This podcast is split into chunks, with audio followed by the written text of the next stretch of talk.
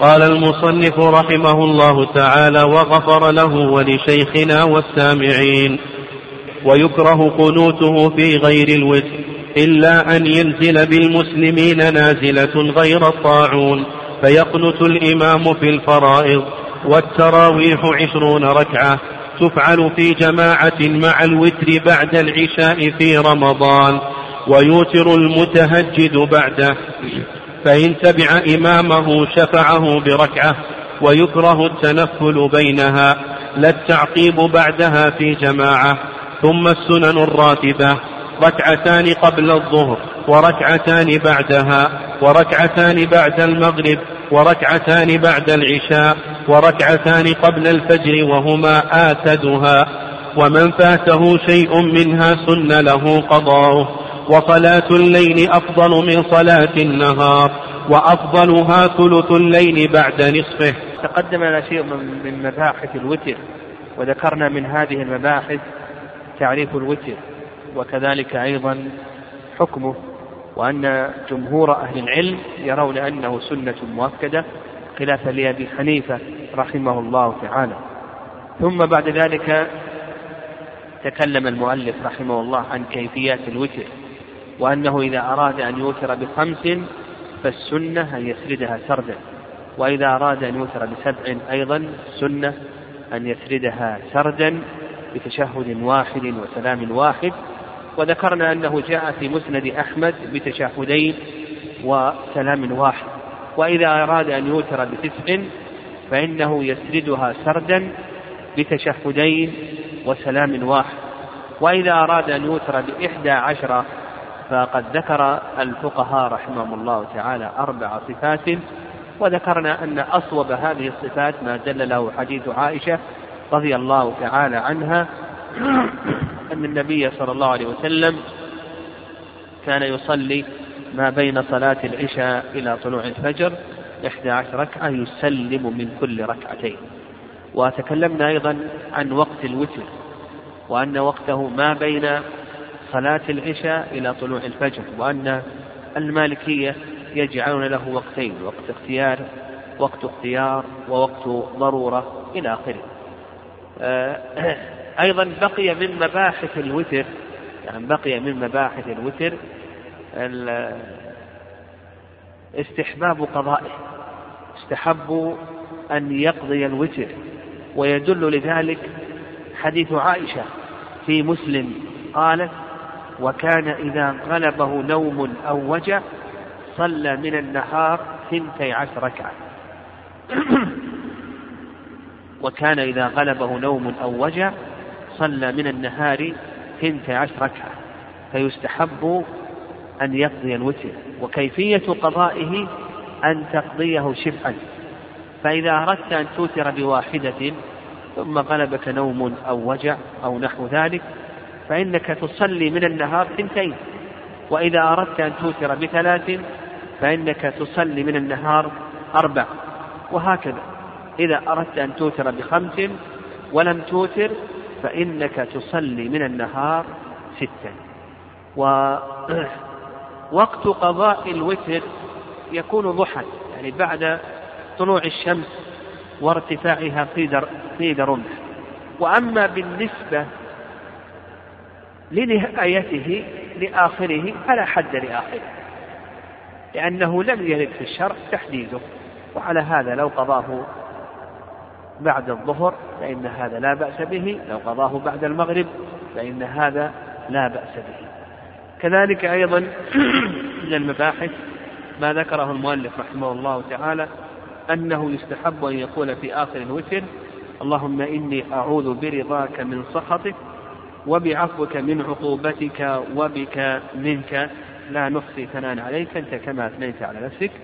هذا ورد في مسند أحمد سنن أبي داود والترمذي والنسائي وابن ماجه وحسنه الترمذي حسنه الترمذي.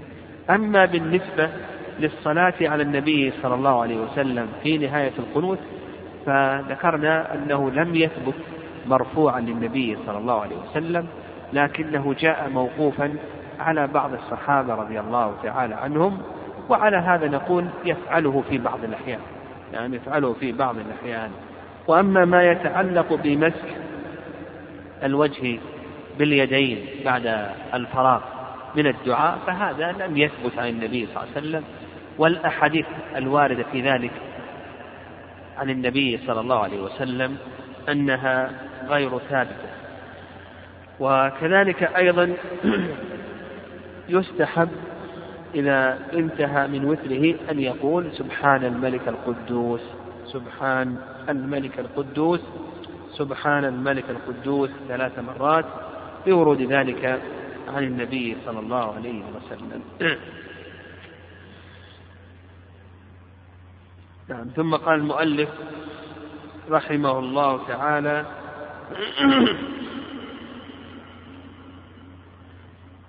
ويمسح وجهه بيديه ويكره قنوته في غير الوتر. الدعاء بعد الركوع في غير الوتر. أما في الركوع فتقدم الكلام عليه. وهل يشرع كل ليلة أو لا يشرع كل ليلة؟ تكلمنا على هذه المسألة. وأن من العلماء كما هو قول أبي حنيفة وأحمد أنه يشرع كل ليلة. والرأي الثاني أن القنوت في الوتر لا يشرع إلا في النصف الثاني من رمضان كما هو قول مالك والشافعي. والرأي الثالث أنه يفعله في بعض الأحيان ويتركه في بعض الأحيان. هذا فيما يتعلق بقنوت الوتر. فالقنوت الذي تكلم عليه العلماء رحمهم الله له ثلاث حالات. القنوت في الوتر وهذا تكلمنا عليه. الحالة الثانية القنوت في غير الوتر في الفرائض. القنوت في الفرائض. ولم يكن ولم يكن هناك نازلة. فهل يشرع القنوت في الفرائض؟ أو نقول بأن هذا غير مشروع؟ المؤلف رحمه الله تعالى قال ويكره قنوته في غير الوتر. يعني على كلام المؤلف رحمه الله تعالى أن القنوت في غير الوتر أنه غير مشروع بل مكروه كما ذكر المؤلف رحمه الله تعالى. والرأي الثاني نعم الرأي الثاني أن القنوت بعد صلاة الفجر. أن القنوت بعد صلاة الفجر أنه مشروع أن القنوت في صلاة الفجر أنه مشروع. وهذا قول مالك والشافعي رحمهم الله. ولكل منهم دليل. أما الذين قالوا بأنه غير مشروع القنوت كما ذهب إليه المؤلف رحمه الله تعالى فاستدلوا بحديث أبي مالك الأشجعي. أنه قال لأبيه يا أبت صليت خلف رسول الله صلى الله عليه وسلم وأبي بكر وعمر وعثمان وعلي أكانوا يقنتون في الفجر. فقال أي بني محدث؟ حيث ابن مالك الأشجعي أنه قال لأبيه يا أبت صليت خلف رسول الله صلى الله عليه وسلم وأبي بكر وعمر وعثمان وعلي أكانوا يقنتون في الفجر؟ قال أي بني محدث. وقوله محدث هذا يدل على أنه غير مشروع بل يدل على أنه بدعة. وهذا الحديث أخرجه الإمام أحمد وأبو داود والترمذي والنسائي بن ماجه صححه الترمذي. والذين وصفوا صلاة النبي صلى الله عليه وسلم لم يذكروا ذلك.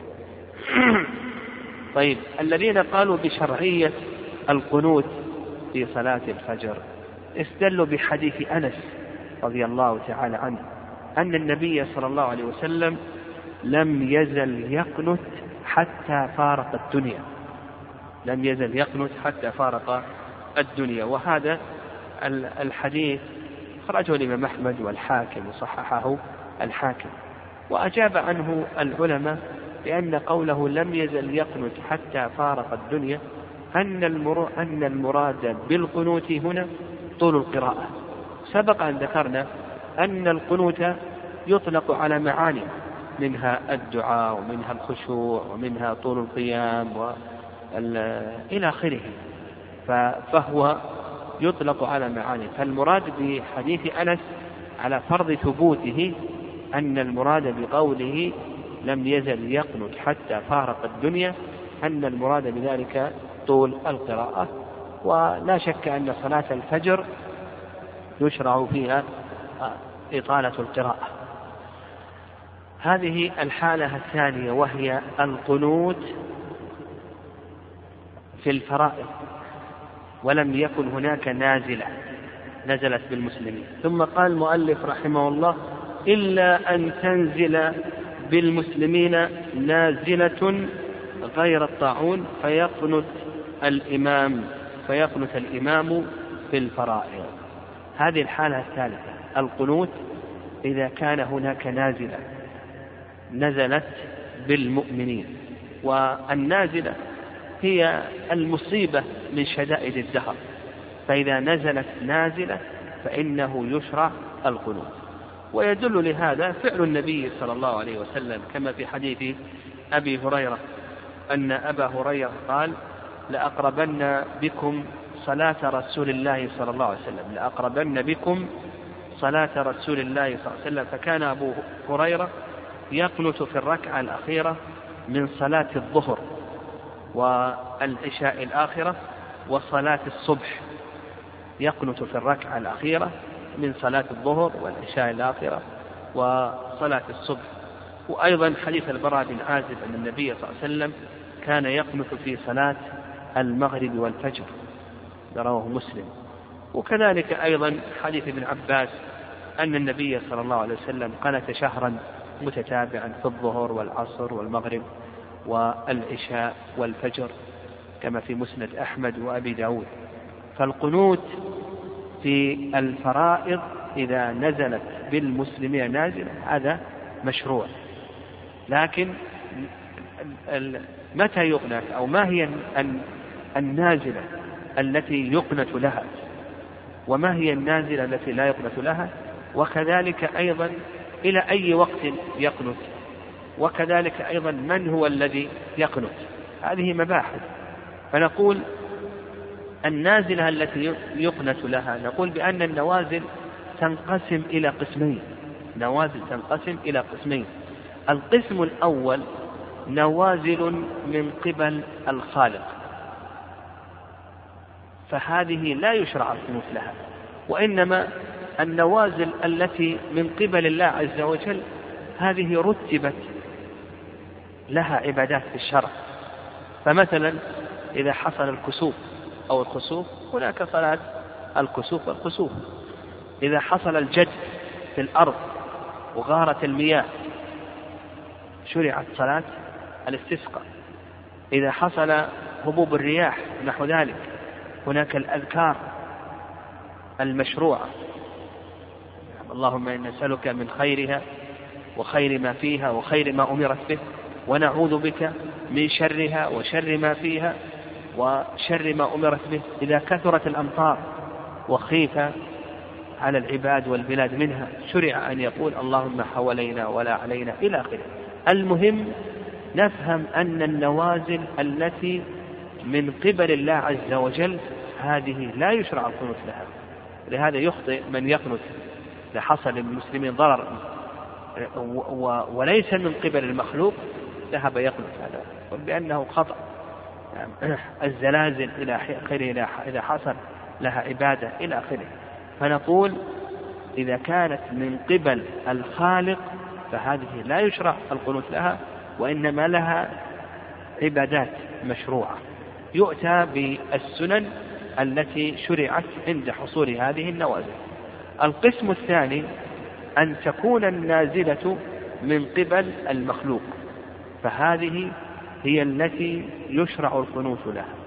فإذا حصل لطوائف من المسلمين ظلم وأذى واضطهاد ونحو ذلك من قبل المخلوقين تسلط عليهم المخلوقون فنقول يشرع القنوت هنا كما قالت النبي صلى الله عليه وسلم للقراء.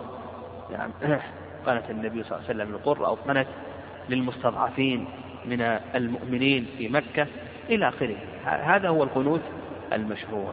طيب ومن يقنت؟ قال المؤلف رحمه الله فيقنت الإمام. يعني على كلام المؤلف رحمه الله تعالى أن الذي يقنت هو الإمام الأعظم.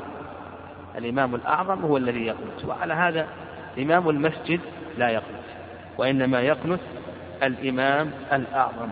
والرأي الثاني الرأي الثاني رواية عن الإمام أحمد رحمه الله أنه يقنت كل يقنت كل إمام كل إمام جماعة يقنت. والرأي الثالث وهو اختيار شيخ الإسلام تيمية رحمه الله أنه يقنت كل مصل كل مصل يقنت سواء كان الإمام الأعظم أو كان الإمام الراتب أو كان منفردا. أو حتى المرأة يعني على كلام شيخ الإسلام تيمية رحمه الله حتى المرأة في بيتها تقنت تدعو للمسلمين.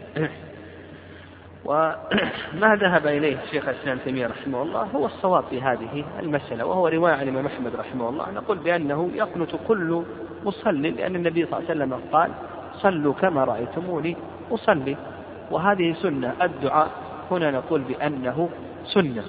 فما دام أنه سنة آه، فنحن مأمورون باتباع النبي صلى الله عليه وسلم في هذه السنة.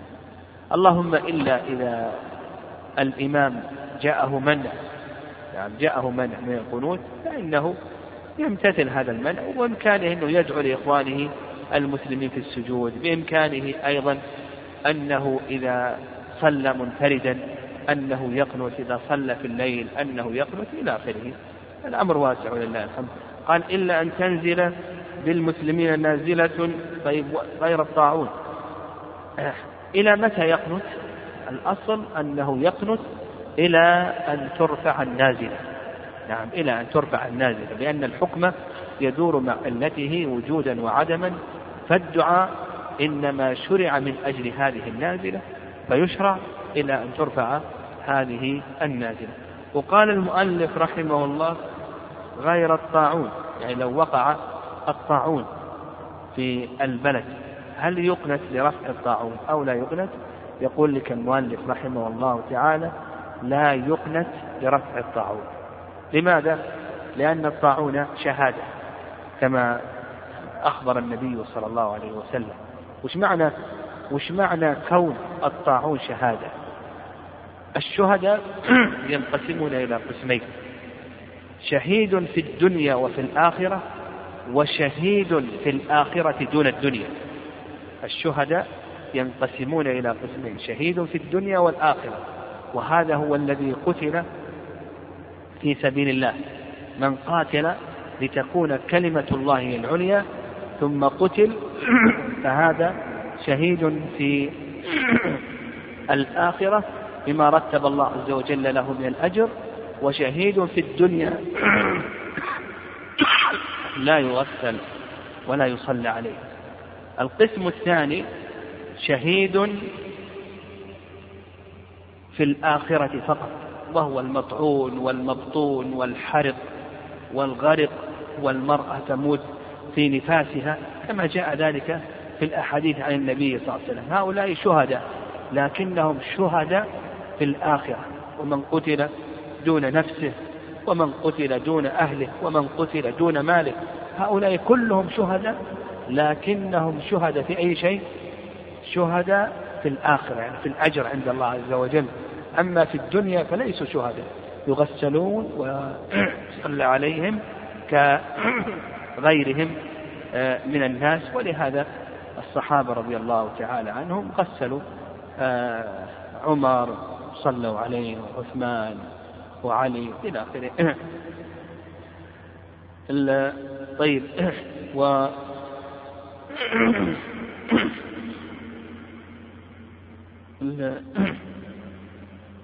نعم. ويقنت في أي الفرائض؟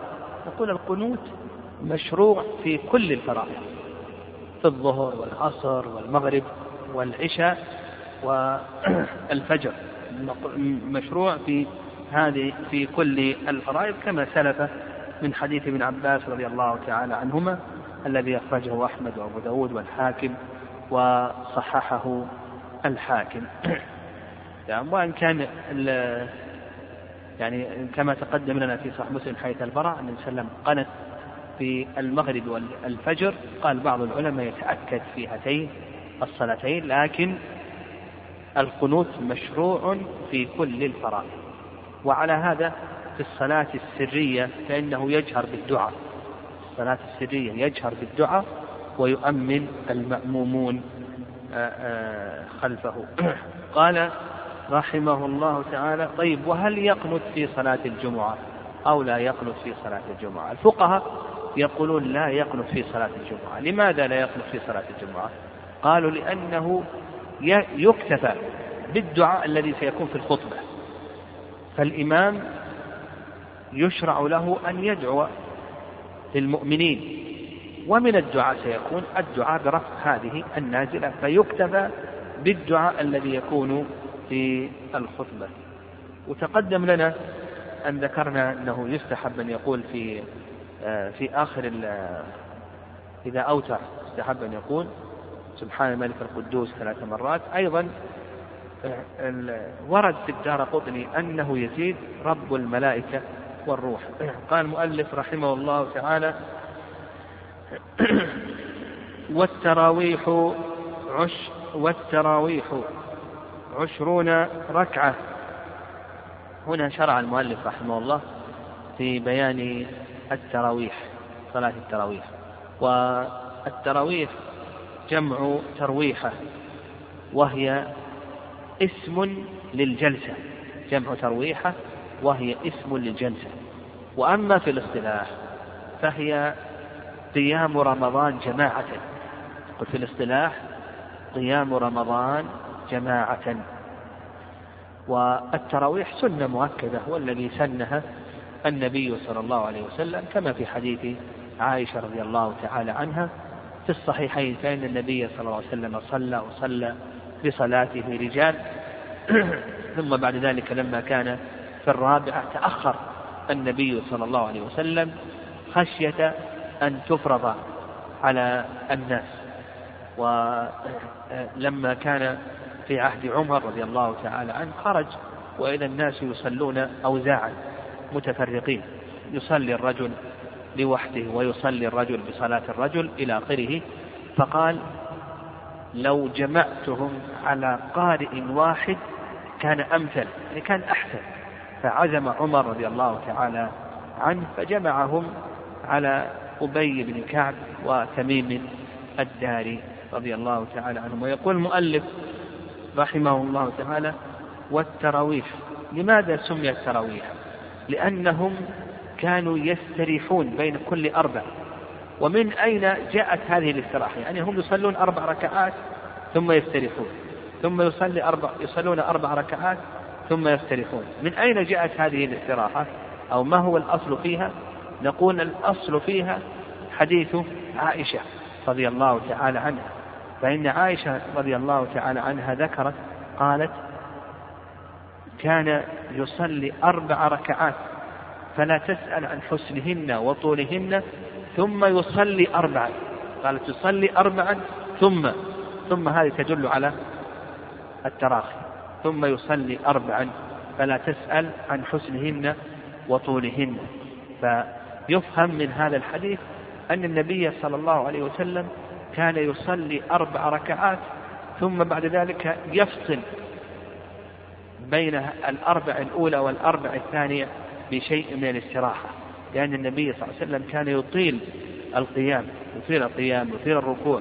ولهذا قالت عائشة فلا تسأل عن حسنهن وطولهن. نعم. وبهذا أخذ السلف رحمهم الله. كانوا يستريحون بين كل أربع ركعات. قال عشرون ركعة. نعم. هذا ما ذهب إليه المؤلف رحمه الله تعالى. أن, الترو... أن عدد ركعات التراويح عشرون ركعة. وهذا مذهب أحمد رحمه الله كذلك أيضا مذهب أبي حنيفة والشافعي. وعند الإمام مالك أنها ست وثلاثون ركعة وقيل بأنها إحدى عشرة نعم وقيل بأنها إحدى عشرة إحدى عشرة ركعة أو ثلاثة عشر ركعة إلى آخره. وقال شيخ الإسلام تيمية رحمه الله نعم كله حسن. شيخ الإسلام يقول كله حسن وعلى هذا يكون تكثير الركعات وتخفيفها على حسب إطالة القراءة والركوع والسجود. فإذا أطال الركوع والسجود والقراءة قلل الركعات وإذا خفف الركوع والسجود والقراءة كثر الركعات. هذه كلها جائزة. فلو أنه صلى التراويح بعشرين ركعة كما ذكر المؤلف رحمه الله تعالى فإن هذا جائز ولا بأس به ويدل لذلك يعني حديث السائب بن يزيد أنهم كانوا يقومون على عهد عمر رضي الله تعالى عنه بعشرين ركعة. كانوا يقومون على عهد عمر بعشرين ركعة. وهذا أو عبد الرزاق والبيهقي وغيرهما وإسناده صحيح. والذين قالوا بأنه يصلي إحدى عشرة استدلوا بحديث عائشة قالت ما كان الرسول صلى الله عليه وسلم يزيد في رمضان ولا غيره على إحدى عشر ركعة. وأيضا ما ثبت في موطأ الإمام مالك والبيهقي أن النبي صلى الله عليه وسلم أن عمر أمر تميما الداري أمر تميما الداري وأبي بن كعب أن يقوم بالناس بإحدى عشرة. أن عمر أمر تميما الداري وأبي بن كعب أن يقوم بالناس بإحدى عشرة. وهذا كله جائز إن شاء الله. ويدل لذلك حديث ابن عمر أن النبي صلى الله عليه وسلم قال صلاة الليل مثنى مثنى. هذا يدل على أن صلاة الليل مثنى مثنى. قال تفعل في جماعة مع الوتر بعد العشاء في رمضان. أو المؤلف رحمه الله تفعل جماعة هذا هو السنة. ولو صلى لوحده في البيت.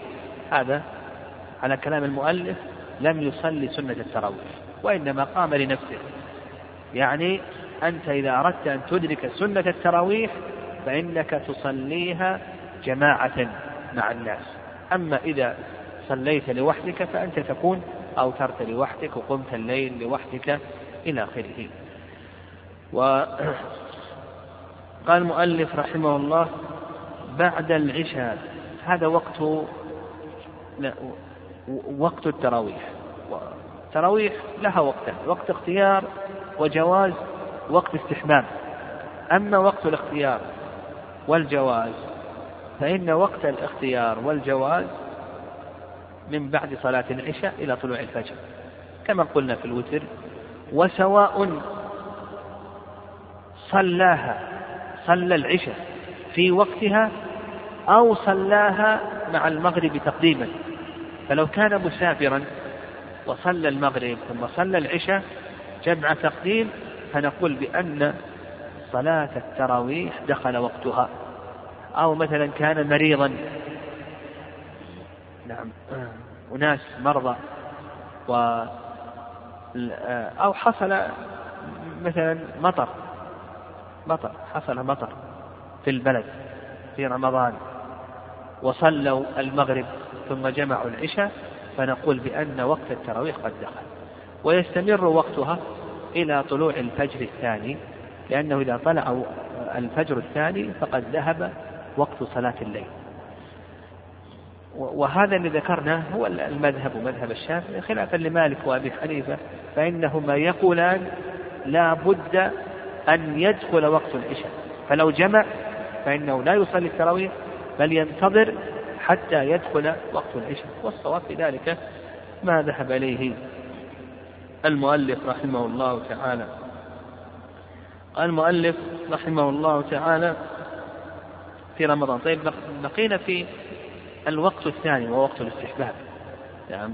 ما هو ظاهر كلام المؤلف قوله بعد العشاء أن الأفضل أن تفعل في أول الليل. وهذا هو المشهور من مذهب الإمام أحمد رحمه الله تعالى أن تفعل في أول الليل. ودليلهم على ذلك أن الناس كانوا يقومون في عهد عمر في أول الليل. وعند المالكية أن الأفضل هو آخر الليل أن تصلى في آخر الليل. ودليلهم على ذلك ما تقدم من الأدلة على فضيلة آخر الليل ومن ذلك حديث جابر حديث أبي هريرة الحديث التي سبق أن بيناها والصواب في ذلك أن نقول كما قلنا في الوتر نقول الأفضل أن يصليها في آخر الليل آه، في أول الليل. الأفضل أن يصليها الناس في أول الليل. لأن كون الناس يصلونها في آخر الليل هذا قد يشق عليهم وقد لا يصليها كثير من الناس. فنقول الأفضل أن يبادر بها في أول الليل لأنه إذا صليت في أول الليل هذا أحرى إلى أن يصلي الجميع. قال رحمه الله تعالى ويوتر المتهجد بعده. المتهجد الذي يصلي بعد أن ينام. يقول لك المؤلف رحمه الله المتهجد الذي يصلي بعد النوم لا يوتر مع الإمام. وإنما يوتر متى؟ يوتر إذا قام من نومه وصلى فإنه يوتر. ودليل ذلك ما ثبت في الصحيحين أن النبي صلى الله عليه وسلم قال اجعلوا آخر صلاتكم من الليل وترا. وعلى هذا إذا كان الإنسان له تهجد يعني له صلاة بعد النوم يقول لا توتر. وأخر وترك حتى تنتهي من تهجدك فإذا انتهيت من تهجدك في آخر الليل فإنك توتر. هذا ما ذهب إليه المؤلف رحمه الله تعالى. والرأي الثاني رواية أخرى عن الإمام أحمد رحمه الله تعالى أنه يوتر مع الإمام. نعم أنه يوتر مع الإمام. وهذا القول هو الأقرب. نعم أنه يوتر مع الإمام. لقول النبي صلى الله عليه وسلم من قام مع الإمام حتى ينصرف كتب كأنما قام الليل كله. وعلى هذا نقول للإنسان يوتر مع الإمام ثم بعد ذلك إن من الله عز وجل عليه وقام آخر الليل فإنه يصلي مثنى مثنى. ويكون قد جعل آخر صلاته وترا لأنه ختم صلاته بالوتر. وصلاته في آخر الليل ليست متيقنة ربما أنه يقوم وربما أنه لا يقوم. فيكون قد ختم صلاته بالليل وترا على أن صلاته قد انتهت قال فإن تبع إمامه شفعه بركعة. وقال لك إذا كان يتهجد مش نقول له أولا؟ لا توتر. وعلى هذا انصرف. واجعل وترك آخر الليل بعد التهجد. طيب. هنا ما انصرف بل تبع الإمام. وقام مع الإمام في الوتر. وش يقول المؤلف؟ قال فإن تبع إمامه شفعه بركعة. يقول ائت بركعة. لكي يكون آخر صلاتك ماذا؟ وترا. الأصل أنه يقال له لا توتر لكن لو أنه تبع الإمام وأوتر معه يقول اشفعه بركعة. لكي تجعل وترك بعد التهجد. وهذا كما ذكرنا ذكرنا أن الصواب الخلاصة في هذه المسألة أنه يوتر مع الإمام فإن من الله عز وجل عليه وقام آخر الليل فإنه يصلي مثل مثله وهل ينقض وتره أو لا ينقض وتره؟ جمهور العلماء أنه ما ينقض الوتر. هل ينقض وتره؟ لأن بعض السلف كابن سيرين وعمرو بن ميمون يقولون ينقض وتره. لو أوتر مع الإمام ثم قام في آخر الليل يقولون ينقض وتره. يأتي بركعة لكي تضم مع ركعة الوتر فتكون شفعا ثم يتهجد ثم يوتر. فيكون أوتر كم مرة؟ ها؟ أوتر ثلاث مرات. يعني وهذا لا شك أنه ضعيف. فالصحيح ما عليه جماهير العلماء أنه لو قام المتهجد يصلي وقد أوتر فإنه لا حاجة إلى أن ينقض وتره وإنما يصلي مثنى مثنى. قال رحمه الله ويكره التنقل بينهما لا التعقيب بعدها في جماعة يكره التنقل بين التراويح. يكره التنقل بين التراويح. يعني الناس يصلون التراويح. يستريحون كما تقدم أنهم يصلون أربعا ثم يستريحون ثم يصلون أربعا ويستريحون. ففي الاستراحة لو قام يتنفل يقول لك المؤلف رحمه الله بأن هذا مكروه. نعم بأن هذا مكروه. ويستدلون على ذلك بأنه وارد عن أبي الدرداء رضي الله تعالى عنه ولأن هذا أدعى إلى الرياء. يعني كون الناس يستريحون وهو يقوم يصلي مثنى مثنى أو ركعتين ركعتين أو نحو ذلك هذا يكون أدعى إلى الرياء. بل عليه أن يكون مع الناس ولأنه يخالف الناس أيضا. طيب قال لك لا التعقيب. التعقيب وهو قال بعدها في جماعة لا التعقيب يعني بعد أن ينتهي الناس من التراويح يأتي طائفة من هؤلاء الناس ويصلون مثنى مثنى جماعة. فيقول لك المؤلف رحمه الله بأن هذا ليس مكروها يعني ليس مكروه. يعني الآن صلينا التراويح وانتهينا وخرجنا من المسجد. بعد شيء من الوقت يأتي جماعة ويجتمعون ويصلون. فيقول لك المؤلف رحمه الله تعالى بأن هذا ليس مكروها. هذا ليس مكروها. والذي يظهر والله أعلم أن هذا فيه تفصيل. أن هذا فيه تفصيل. إن كان لعموم الناس فإن هذا لا بأس به كما يفعله الناس في العشر الأواخر من رمضان. الناس في العشر الأواخر من رمضان يفعلون هذا التعقيب يصلون التراويح وإن كانوا أخروا الوتر ثم بعد ذلك يرجعون مرة أخرى. فإذا كان للعموم فإن هذا جائز ولا بأس به وإن كان الخصوص يعني طائفة من الناس يأتون ويصلون فيظهر أن هذا أنه غير مشروع آه، خلافا لما ذكره المؤلف رحمه الله تعالى. ثم قال المؤلف ثم السنن الراتبة. يعني بعد التراويح يقول لك المؤلف رحمه الله السنن الراتبة. ومعنى الراتبة ما معنى الراتبة؟ يعني معناها الدائمة التي ينبغي للمسلم أن يداوم عليها. فهذه السنن ينبغي لك أن تداوم عليها. وذكر شيخ الإسلام تيمية رحمه الله أن ترك السنن هذا يدل على قلة الدين وأنه لا تقبل شهادته. الذي يصر على ترك السنن هذا لا تقبل شهادته. ويدل ذلك على قلة دينه. قال ثم السنن الراتبة ركعتان قبل الظهر وركعتان بعدها وركعتان بعد المغرب وركعتان بعد العشاء وركعتان قبل الفجر. يعني السنن الرواتب تحتها مباحث كثيرة. من هذه المباحث عدد هذه السنن. ما هو عدد بينها المؤلف رحمه الله وقال لك بأنها عشر ركعتان قبل الظهر وركعتان إلى آخره. ويدل لذلك حديث ابن عمر رضي الله تعالى عنهما قال حفظت من رسول الله صلى الله عليه وسلم ثم عددها. عشر ركعات ركعتان قبل الظهر وركعتان بعدها وركعتان بعد المغرب بعد العشاء قبل الفجر إلى آخره. هذا ما ذهب إليه المؤلف أنها عشر ركعات. وكما ذكرنا أن دليله هو حديث ابن عمر في الصحيحين. الرأي الثاني أنها ثنتا عشرة ركعة. نعم الرأي الثاني أنها ثنتا عشرة ركعة. واستدلوا على ذلك؟ بحديث أم حبيبة حديث عائشة. حديث عائشة أنها قالت نعم حديث عائشة أنها قالت بأن النبي صلى الله عليه وسلم لم يكن يدع قبل الظهر أربع ركعات. نعم إذا كان عندها لم يكن النبي صلى الله عليه وسلم يدع قبل الظهر أربعا. وأيضا يدل لذلك حديث أم حبيبة في صحيح مسلم.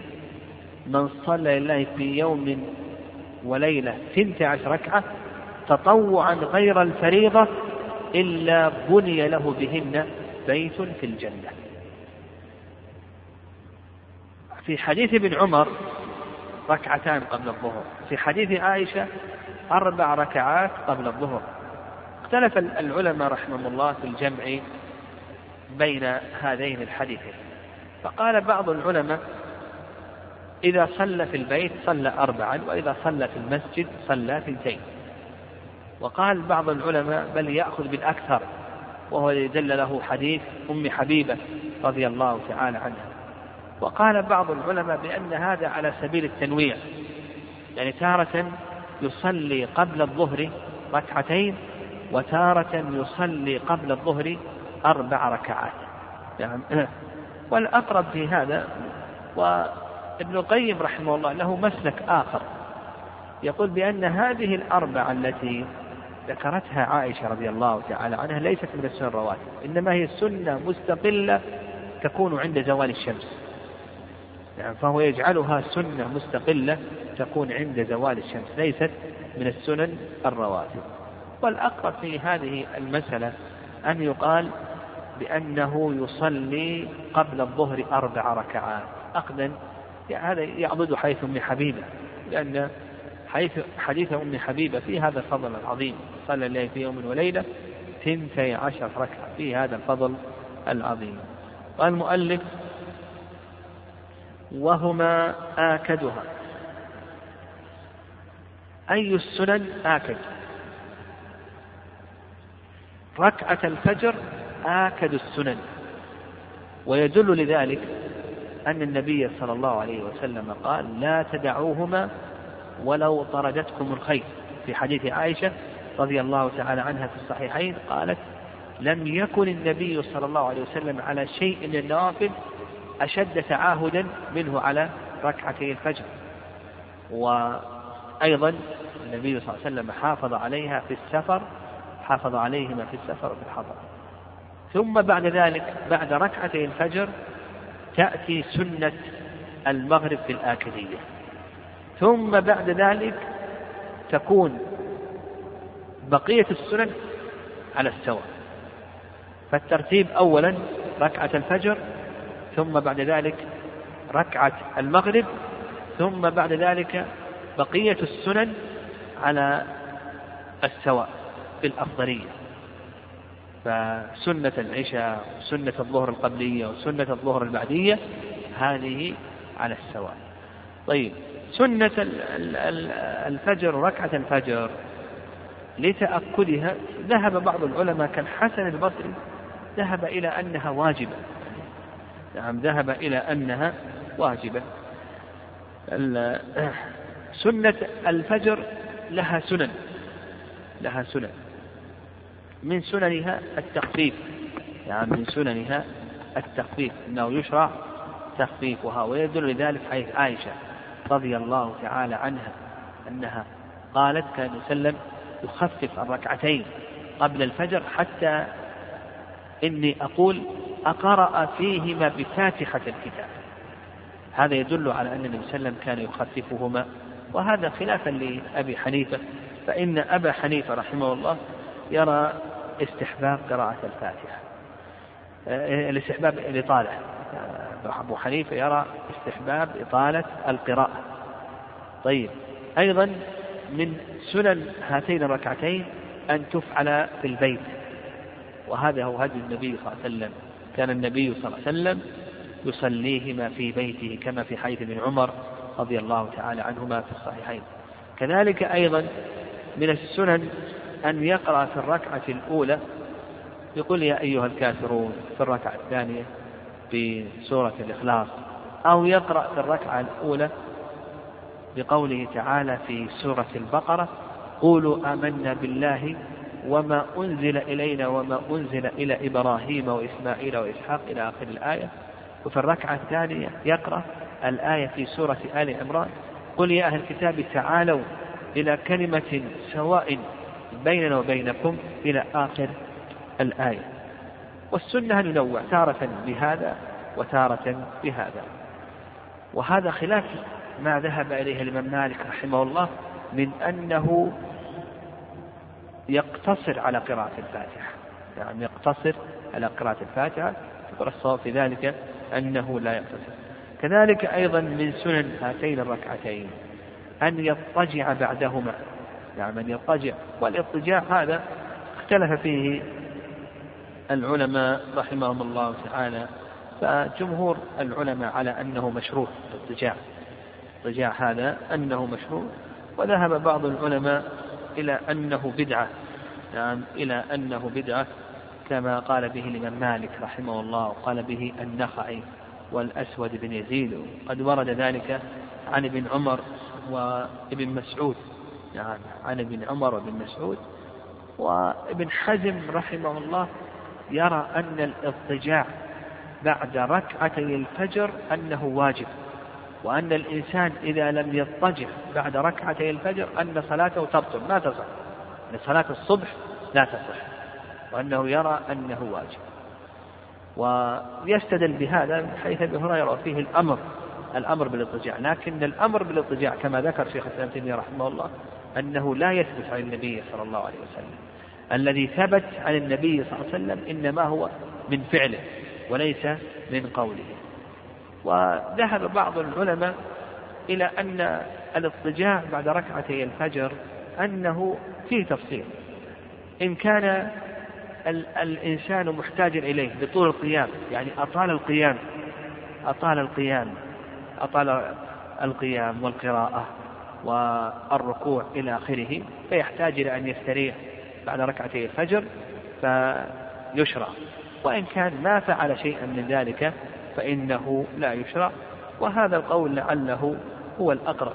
نعم هذا القول لعله هو الأقرب يدل لذلك ما ثبت عن عائشة رضي الله تعالى عنها أنها قالت إذا كنت مستيقظة حدثني وإلا اضطجع. يعني إن كنت مستيقظة حدثني وإلا اضطجع وعلى هذا نقول الاضطجاع على الشق الأيمن بعد ركعتي الفجر إن احتاج إلى ذلك بسبب كثرة طول القيام وطول القراءة. وإن لم يحتج إلى ذلك فلكونه لم يطل قيامه وقراءته فنقول بأنه ليس مشروعا. والاضطجاع حتى ولو كان في المسجد يعني العلماء يرخصون حتى لو كان في المسجد لو أنه صلى ركعتي الفجر في المسجد فإنه يضطجع قال ومن فاته شيء منها سن له قضاء. أيضا السنن الرواتب نعم السنن الرواتب تسقط في السفر إلا سنة الفجر. يعني المسافر يفعل جميع التطوعات. يفعل جميع التطوعات إلا السنة الرواتب إلا سنة الفجر. يعني الذي يسقط عن المسافر سنة الظهر القبلية والبعدية والمغرب والعشاء. هذا الذي يسقط عن المسافر ما عدا ذلك من التطوعات كصلاة الضحى وقيام الليل والوتر وركعتي الفجر وتحية المسجد والكسوف والخسوف إذا قلنا بأنهما سنة كما سيأتينا إن شاء الله. هذه نقول بأنها بأنها كلها مشروعة. قال ومن فاته شيء منها سن له قضاء. إذا فاته شيء من هذه الرواتب يسن له أن يقضيه. فإذا فاته آه، سنة الظهر قضاه. النبي صلى الله عليه وسلم كان حيث عمران حيث أبي هريرة قضى سنة الفجر. وكذلك أيضا قضى النبي صلى الله عليه وسلم سنة الظهر لما شغله وفد عبد القيس. فنقول يسن له أن يقضيها. يعني يسن له أن يقضيها طيب ومتى يقضي؟ هل يقضي هذه السنة في أوقات النهي أو لا يقضي؟ هذا سيأتينا إن شاء الله. يأتينا إن شاء الله في أوقات النهي. قال المؤلف رحمه الله تعالى طيب أيضا بقينا بالنسبة للسنن الرواتب. ما هو وقت السنن الرواتب؟ ما هو وقت السنن الرواتب؟ الشافعية يتوسعون في هذه المسألة ويقولون وقت السنة سواء كانت قبلية أو بعدية يعني وقت السنة سواء كانت قبلية أو بعدية من دخول الوقت إلى خروجه. وعلى هذا السنن السنة القبلية للظهر تصليها قبل الصلاة وتصليها بعد الصلاة. فيقول لك السنة عند الشافعية رحمهم الله أن وقتها من الدخول إلى الخروج. هذا مذهب الشافعي رحمه الله. الرأي الثاني مذهب الإمام أحمد رحمه الله تعالى التفصيل في هذا. إن كانت قبلية فوقتها من دخول الوقت إلى إقامة الصلاة. وإن كانت بعدية فوقتها من بعد الصلاة إلى خروج الوقت. وهذا القول هو الصواب التفصيل في هذه المسألة. كانت قبلية فقبل الصلاة من دخول الوقت إلى إقامة الصلاة. وإن كانت بعدية من بعد الصلاة إلى خروج الوقت. وهذا القول هو الصواب لأن النبي صلى الله عليه وسلم فصل كون النبي صلى الله عليه وسلم جعل بعضها قبل الصلاة وبعضها بعد الصلاة. هذا يدل على أن هذا آه، آه، الفعل أنه مقصود وهذا هو السنة. قال رحمه الله وصلاة الليل أفضل من صلاة النهار. نعم صلاة الليل صلاة النهار يقول لك المؤلف رحمه الله صلاة الليل أفضل من صلاة النهار. هذا ليس على إطلاقه بل نقول بأن صلاة الليل وصلاة النهار تنقسمان إلى قسمين. القسم الأول الصلاة المطلقة التطوع المطلق. القسم الأول التطوع المطلق. فنقول التطوع المطلق تطوع الليل أفضل من تطوع النهار. لو أن الإنسان صلى بعد المغرب ركعتين تطوعا مطلقا أفضل من كونه يصلي بعد الظهر ركعتين لأن صلاة الليل أفضل من صلاة النهار. نقول هذا بالنسبة للتطوع المطلق. هذا القسم الأول. القسم الثاني التطوع المقيد المعين. فهذا نقول التطوع المطلق المقيد المعين هذا حسب ما قيد به. ما نقول بأن صلاة التطوع ما نقول بأن صلاة الليل أفضل من صلاة النهار. فمثلا عندنا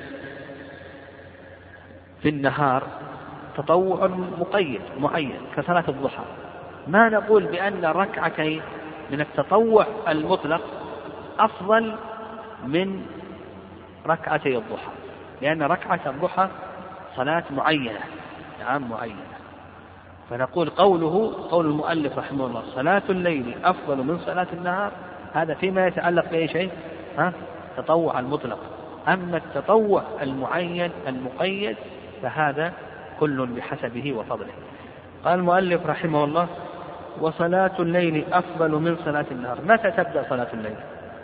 نقول تبدأ صلاة الليل من بعد غروب الشمس. وعلى هذا فصلاة المغرب من صلاة الليل وصلاة العشاء من صلاة الليل. قال ويدل لهذا قول النبي صلى الله عليه وسلم أفضل الصلاة بعد المكتوبة صلاة الليل. رواه مسلم حيث أبي هريرة. أفضل الصلاة بعد المكتوبة صلاة الليل. قال وأفضلها ثلث الليل بعد نصفه. نعم أفضلها ثلث الليل بعد نصفه. نعم. وعلى هذا تجزئ الليل إلى ستة أجزاء. تجزئ الليل إلى ستة أجزاء. آه، الجزء الذي يشرع أن يقام الجزء الخامس والرابع. النصف الأول النصف الأول الجزء الأول والثاني والثالث هذه أن تنام تقوم في الرابع والخامس هذا الثلث بعد النصف. ثم بعد ذلك تنام في السدس. سبق أن أشرنا إلى حديث عائشة ذكرنا حديث عائشة قالت ما ألفي رسول الله صلى الله عليه وسلم في السحر في السحر عندي إلا نائما وهذه صلاة داود عليه الصلاة والسلام التي أرشد النبي صلى الله عليه وسلم ابن آه، عبد الله بن عمرو إليها. أمره أرشده إلى أن يصلي صلاة داود لأن عبد الله بن عمرو كان يقوم الليل كله فأرشده النبي صلى الله عليه وسلم إلى أن يصلي صلاة داود عليه الصلاة والسلام. كان ينام نصف الليل ويقوم ثلثه وينام سدسه. وذكرنا أنه إذا قام الثلث بعد النصف فإنه سيدرك نزول الرب في السدس الخامس. يعني في السدس الخامس يدرك نزول الرب هذا